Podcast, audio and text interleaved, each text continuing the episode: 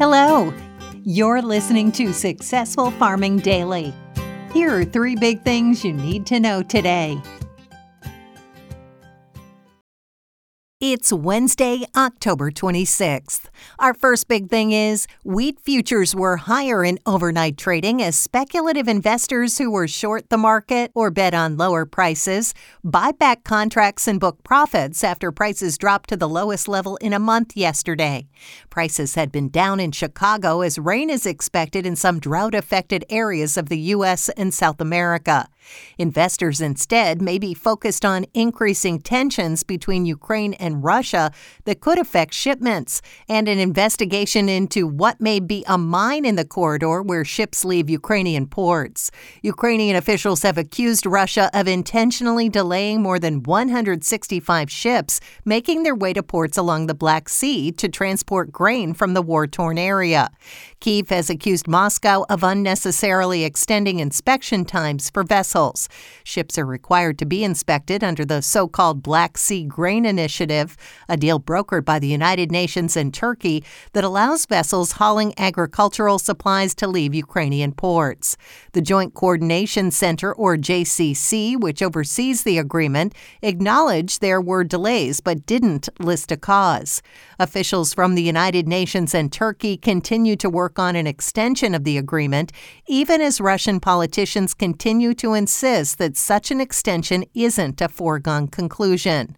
The JCC also is investigating an object found in a shipping corridor off the port city of Odessa that some are concerned is a mine. Ukraine was given permission to send a tugboat and a search and rescue vessel to the area to inspect the object. Before this morning, wheat prices were falling on forecasts for better weather in parts of winter wheat country in the U.S.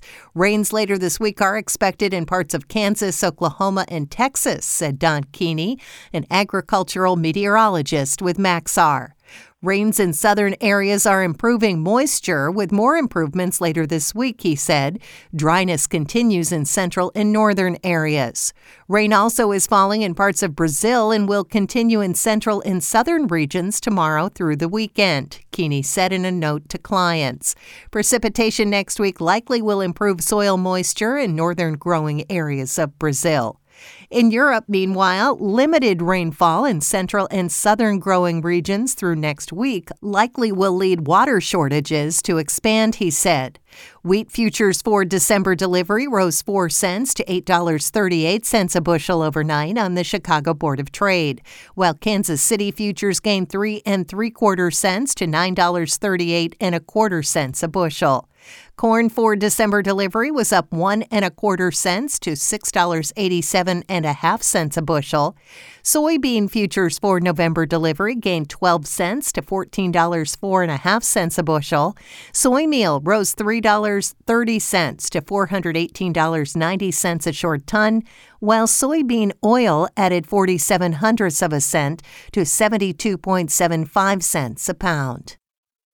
Next up, a La Nina weather system featuring warm waters in the South Atlantic and cooler waters in the South Pacific is expected to continue, Commodity Weather Group said in its Ag Seasonal Outlook report.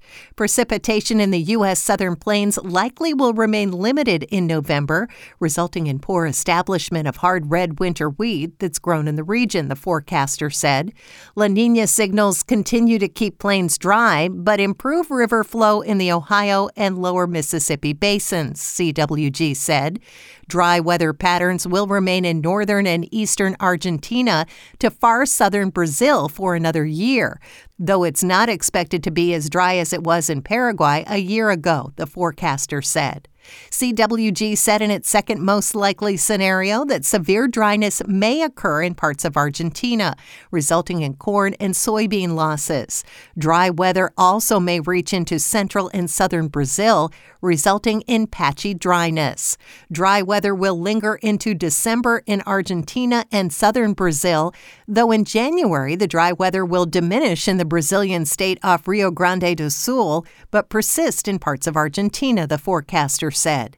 Needed showers return in central Brazil prior to waning again in February, CWG said.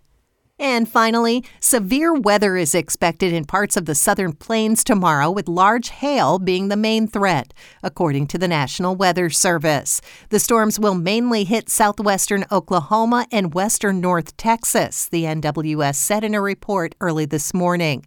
Showers will give way to dry weather throughout the weekend into early next week, the agency said. The potential exists for elevated fire conditions to increase in coverage across southwest Kansas Kansas this weekend, the NWS said. Monday and Tuesday, the fire risk potential will range from elevated to near critical. Further east in northern Indiana, winds will gust up to 35 miles an hour today. Gusts of up to 40 miles an hour are forecast closer to Lake Michigan, the forecaster said. Thanks for listening. Follow more news on agriculture.com.